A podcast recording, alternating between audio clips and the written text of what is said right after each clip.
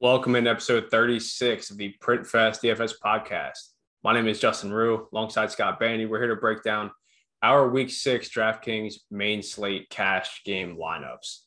Scott, how was your week six? Finally got back on the right track. You know, we made some money this week.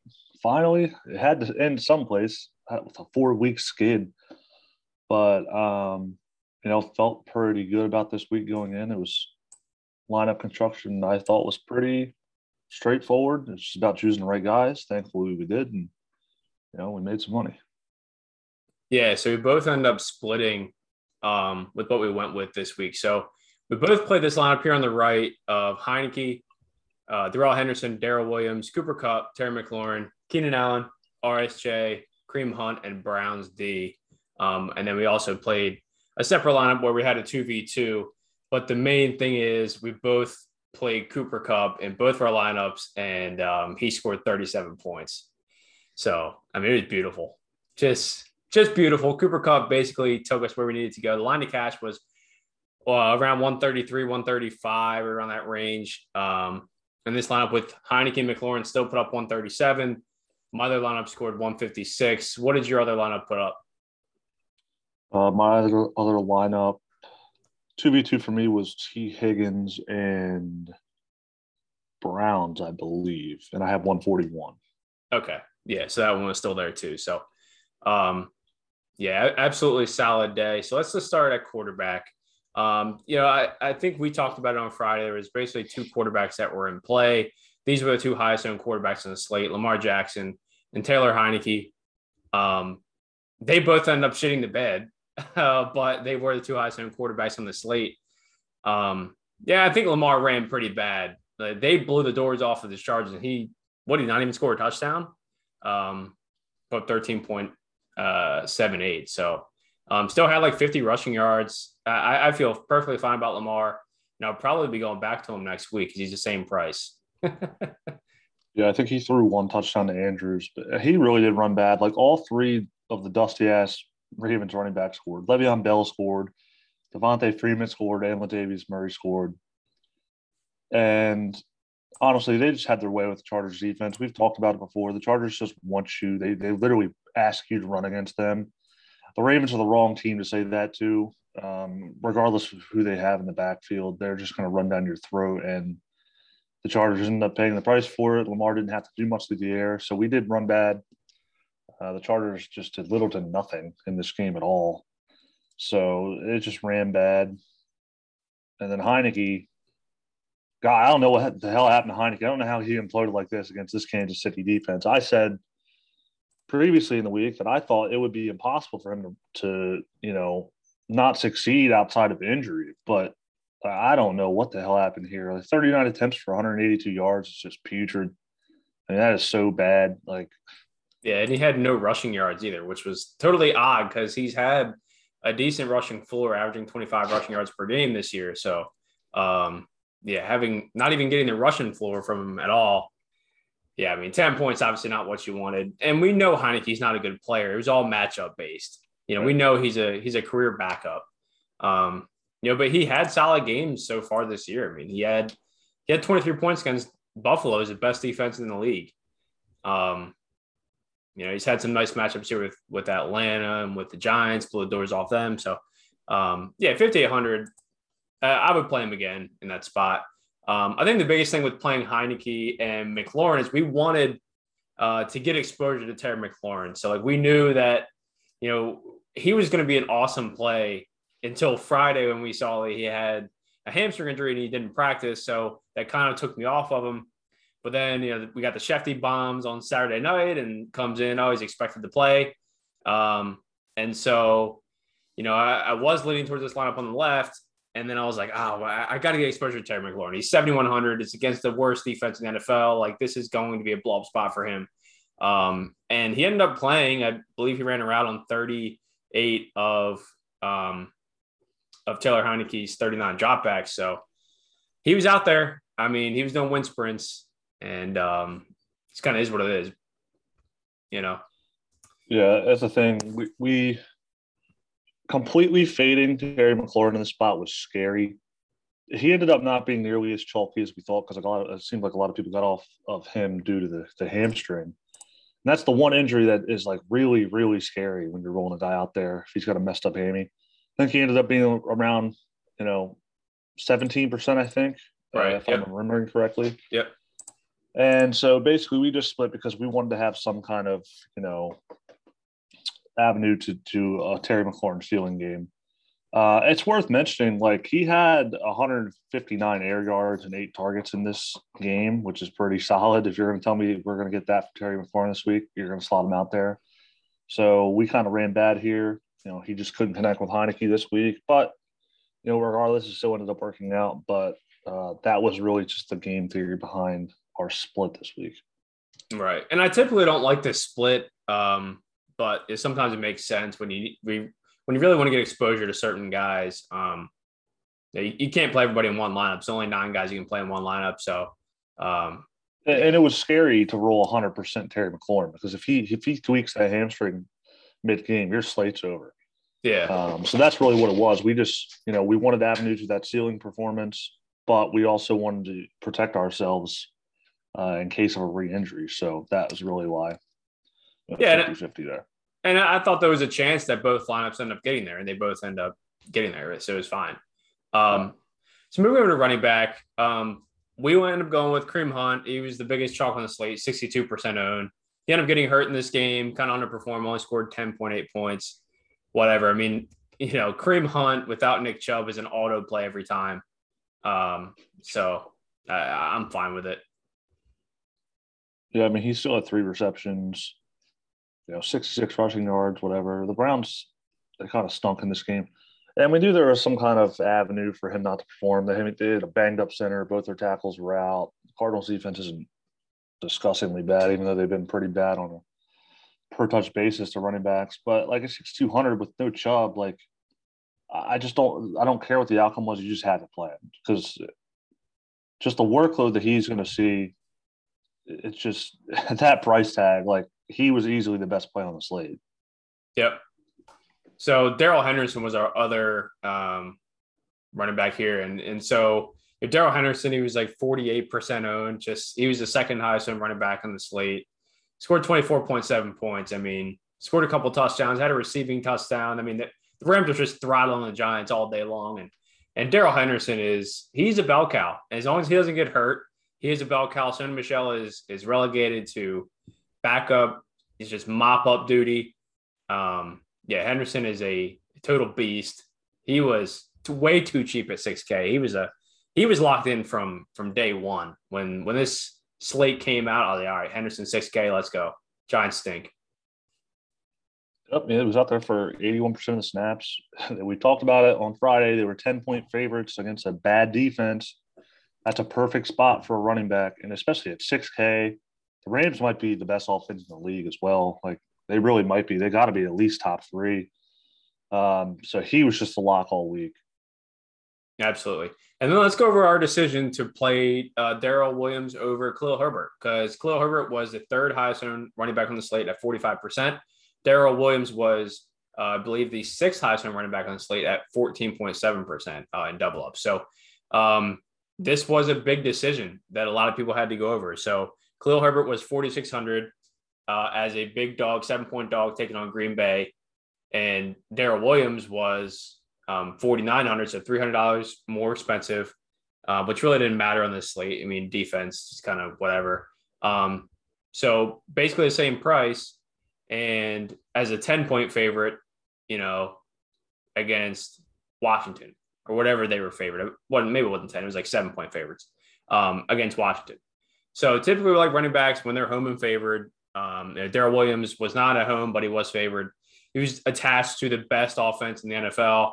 Um, he ended up scoring a touchdown on the first drive. I believe he already had like nine points after the first drive. And Herbert also did score a touchdown on the first drive as well. Herbert was a good play. He really was. He ended up scoring 19.2 at 4,600. People who played him should be happy with him. Um, but Darrel Williams at 4,900 ended up putting up 23.9, scored twice. And that's just kind of thing you come to expect on a guy that's going to be the lead running back for the Chiefs. He played like what 75% of the snaps. he was their lead running back. If you're lead running back for the best offense in the league, you're going to perform. You're going to have touchdown expectation. And I definitely prefer Darrel Williams to Khalil Herbert. Um, but it seems like the field did not. They, they definitely preferred Khalil Herbert, and we were in the minority there, and we end up getting the the the right pick there. So, yeah, what are your thoughts on that situation? Yeah, I thought obviously both these guys were pretty solid plays with their price tags, but for me, I'm thinking through who I want to go to war with. Do I want to go to war with a team that is a seven point dog with Matt Nagy at head coach, with Justin Fields at quarterback, and they refuse to throw? No. When I have a guy who's three hundred dollars, you know, more expensive, who's still an amazing value, who's going to be the lead back on a team quarterback by Patrick Mahomes. They were seven and a half point favorites against a terrible defense. Their head coach is Andy Reid, and he's going to catch passes like I don't know. For me, it was pretty cut and dry that Darrel was the better play. Um, just better offense. the implied total for the Bears was like 19. Chiefs had a 31 implied total. So you got that better coach, better game environment, playing a worse defense. Like I thought everything just added up for Darrel to be a better play than Herbert. And I thought they were both fine. And I did have some back and forth, but I ended up on Darrel for those reasons. And I don't know. I just thought it was pretty clear that he was just a better he had better outlook for the day. Yeah, absolutely, absolutely. It was it was a close decision, um, but I'm happy with the decision to roll with Darrel, regardless of the, of the result. And you know, obviously, the result was in our favor in that decision. So, wide receiver, uh, the first guy I went with is Cooper Kupp, and you know he put up 37, the highest scoring wide receiver on the slate. He's done this multiple times now. You know, he came into the week not having a game of less than double digit targets. Again, he went for nine, 130, and two on 12 targets. It, it, he's just he's just an absolute beast. And I think we have to talk through the decision of playing Cooper Kupp over Davante Adams because Cooper Kupp was $1,100 cheaper at 7,900 when Davante Adams was up at 9K. Um, you know, Adams has a slightly higher target share um, than Cooper Kupp, but in terms of raw targets, they're really similar just because the Rams throw more than the Packers do, and they play at a faster pace than the Packers do. Um, so I thought the target expectation was going to be pretty similar to Davante Adams, and the matchup was a little bit better here, taking on the Giants. Um, for the $1,100 discount, I thought Cooper Kupp was a better play than Adams, and they were both 24% owned in these double ups. So um, Adam scored 12.9, Cooper Kupp scored 37. We were on the right side. Um, and that's the, one of the main reasons that we smashed this week.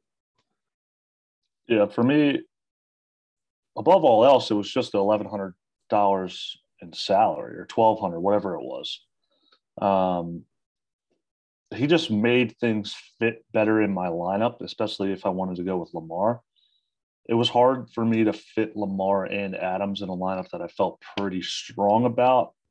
Um, so being able to move him down got me in an area where I could, you know, I thought the Browns defense was pretty strong.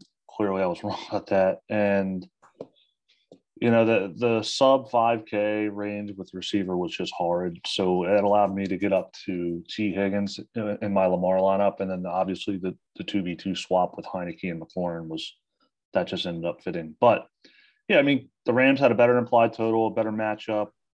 Um, you know, the Giants defense is far worse than the Bears defense.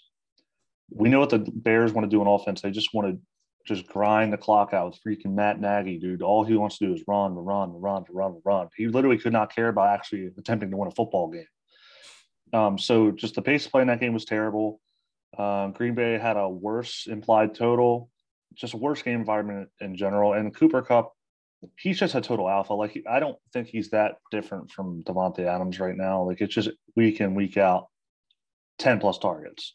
He's locked into red zone usage. He's the clear alpha receiver on that team. It was another, you know, relatively dud game from Robert Woods outside of the touchdown he scored. I think he only had two receptions this game and five targets. So moving forward, I just I really think we have, start, have to start viewing Cooper Kupp more in that range with Davante Adams and Tyreek Hill because he's it's really not different at all at this point. and his connection with Matt Stafford is evident. I mean, these guys, the breakfast narrative is is in full force. um, so yeah, Cooper Kupp was an awesome play, and he was one of the main reasons that we smashed this week. So we love Cooper Kupp. We end up going with Keenan Allen. Uh, you know, he had double digit points again. He's had double digit points in every game. Uh, you know, so he has a nice floor, but the problem is he's been hitting so many floor games in a row here. He has yet to really hit a ceiling game, isn't really um, scoring touchdowns at all. But you know, you know, process wise, I think taking on Baltimore, you know, they're a pretty average pass defense at this rate. I mean, they're not they're not the defense that they used to be. And I love attaching my wide receivers to an elite quarterback. Justin Herbert is absolutely a beast. He had a shitty game. The entire Chargers team had a terrible game, and Allen still ended up having 10 points, so he didn't completely crush us um, at 6,400. Obviously, not what you want. You want more in the range of 18, 19 points at that price, but the 10 points didn't absolutely kill us. And I was fine with Keenan because he's another guy who's a total target hog, gets 10 targets a game. Um, you know, his, his aDOT is just not, you know, what it used to be. His eight aDOT's around eight yards now. So um, he needs to get that volume to really pay off. Yeah, I texted you on Sunday. I literally texted you and said Keenan Allen only goes off if I don't play him. If I fake Keenan Allen, he has nine for 112 and a touchdown in this game. Like I swear to God, mm-hmm. like he had 5.2 aDOT in this game. That's just disgusting. Only five targets in a game, but they got blown to shreds. I don't understand where the, how you only saw five targets in this game. Um, I just can't get Keenan Allen right. I literally just can't do it. Every single freaking time I play this dude, he just is mediocre. But it's hard not to play him because he's still Keenan Allen. He still has a great target share. But I just wish he would pay off for me at some point.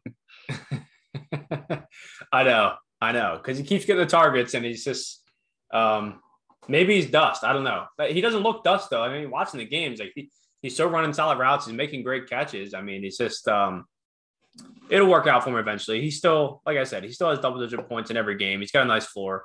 Um, he's in an elite offense. He's eventually going to hit for some ceiling games here. I think that that's just kind of the way it goes. I think it's kind of how variance rolls, and he's going to be fine in the in the long run for the whole season. So you end up going with Tee Higgins, um, and I end up going with Brandin Cooks. And so I'll talk through the Brandin Cooks play. You know, Brandin Cooks has major splits in domes compared to outside of domes, um, taking on Indianapolis. And you know, the only issue that Brandin Cooks has is Davis Mills. Outside of that, I mean, he has a massive, massive target share. I mean, he's got like a 34% target share on the year. Um, and he's taking on a terrible, terrible Indianapolis defense that was like 30th DVOA against the pass. So um, I, I loved Brandin Cooks in the spot. I thought this was a, a chance for him to truly explode. He ended up putting up, um, I believe, like what, nine for 89 um, and had 17.9 points. Didn't get into the box, but scoring damn near 18 points without getting into the box is pretty, pretty solid at 6K. Um, or no, he was 5,800. So uh, I, I, felt great about the Brandin Cooks play. You want to talk through Tee Higgins? Yeah, I just thought Tee Higgins was just way underpriced. I just thought he had no business being cheaper than Tyler Boyd. He was 5,300. You know, against a, a bad defense. Um, the interesting thing with Tee Higgins he he didn't end up getting there, but he only played fifty seven percent of the snaps. Uh, he's had six targets. That was twenty percent of the team target share.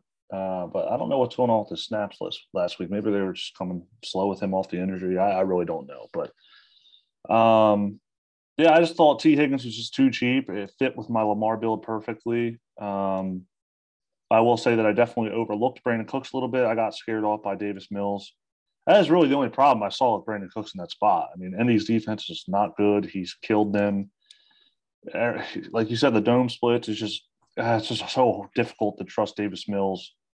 Um, but you know, Cooks is clearly the correct play. I think what was our two, our two v two was Cooks and Lions versus Higgins and Browns.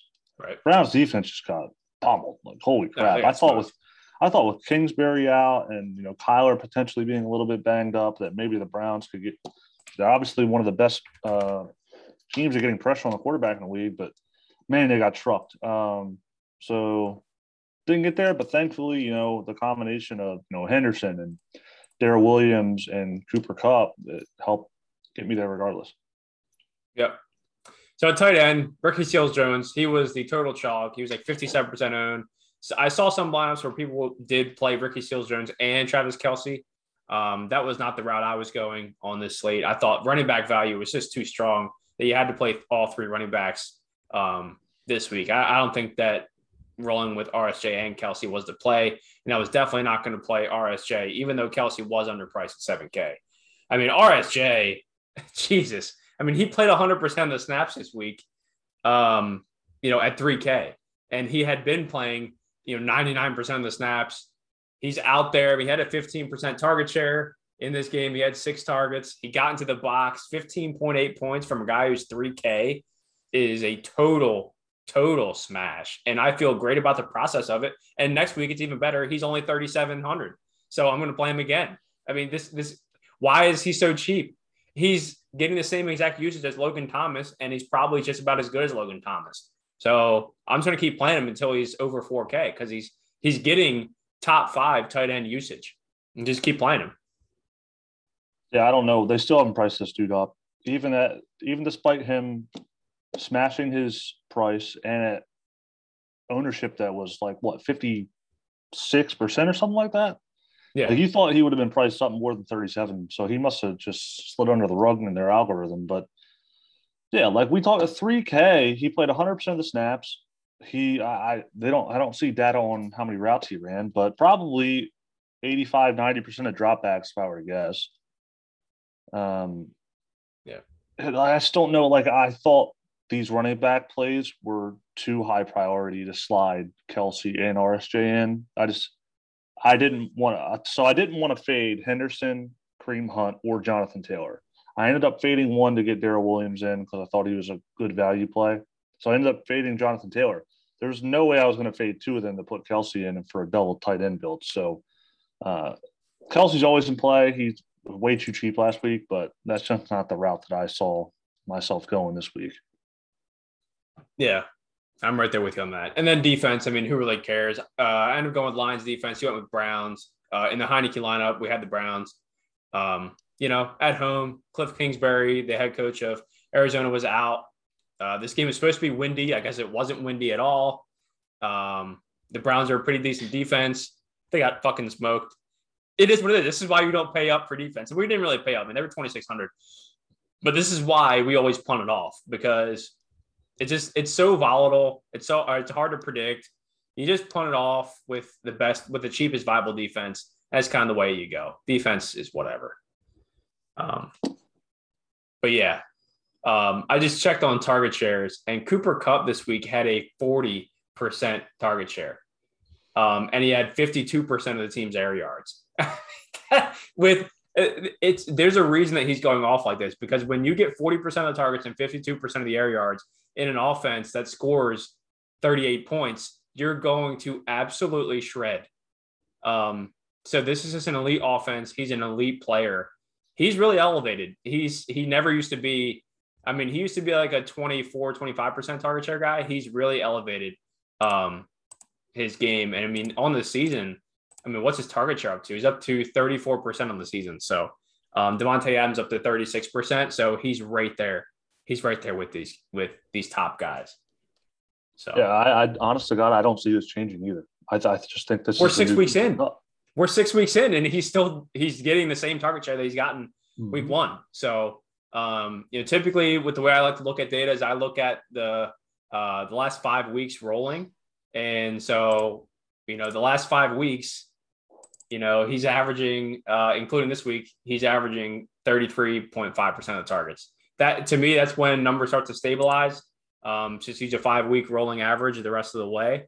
Um, so for next week, I'll use from weeks two to week six, and I mean he's third in the NFL in target share. Davante Adams is 39.9%, Brandin Cooks 35.5, and Cooper Kupp 33.5. So um, yeah, Cooper Kupp's a boss. He was an awesome play. People who played Davante Adams over him got what they rightly deserved. Um, and and we profited. So anything else to touch on on this slate? Um, Terry McLaurin hurt my feelings. yeah, big time. He hurt my feelings. I was, was I was live in a GPP, and all I needed was a freaking Taylor Taylor Terry McLaurin to do anything. Even freaking Robbie Anderson got in the box for me at the end of that game. Terry McLaurin was my lowest scoring player on the team, man. If he would have scored or done anything, I might be a little happier today. But yeah, he hurt my feelings. So did Taylor Heinicke. Yeah. That's what happens when you trust Washington players. Uh, know, they bone you. So, but with that, that's going to do it for episode 36 of the podcast. We're going to be back on Friday breaking down week seven. Can't believe it's already week seven. Um, but we'll be back on Friday breaking down the week seven DraftKings main slate. And until then, you'll play some showdown. Good luck, everybody.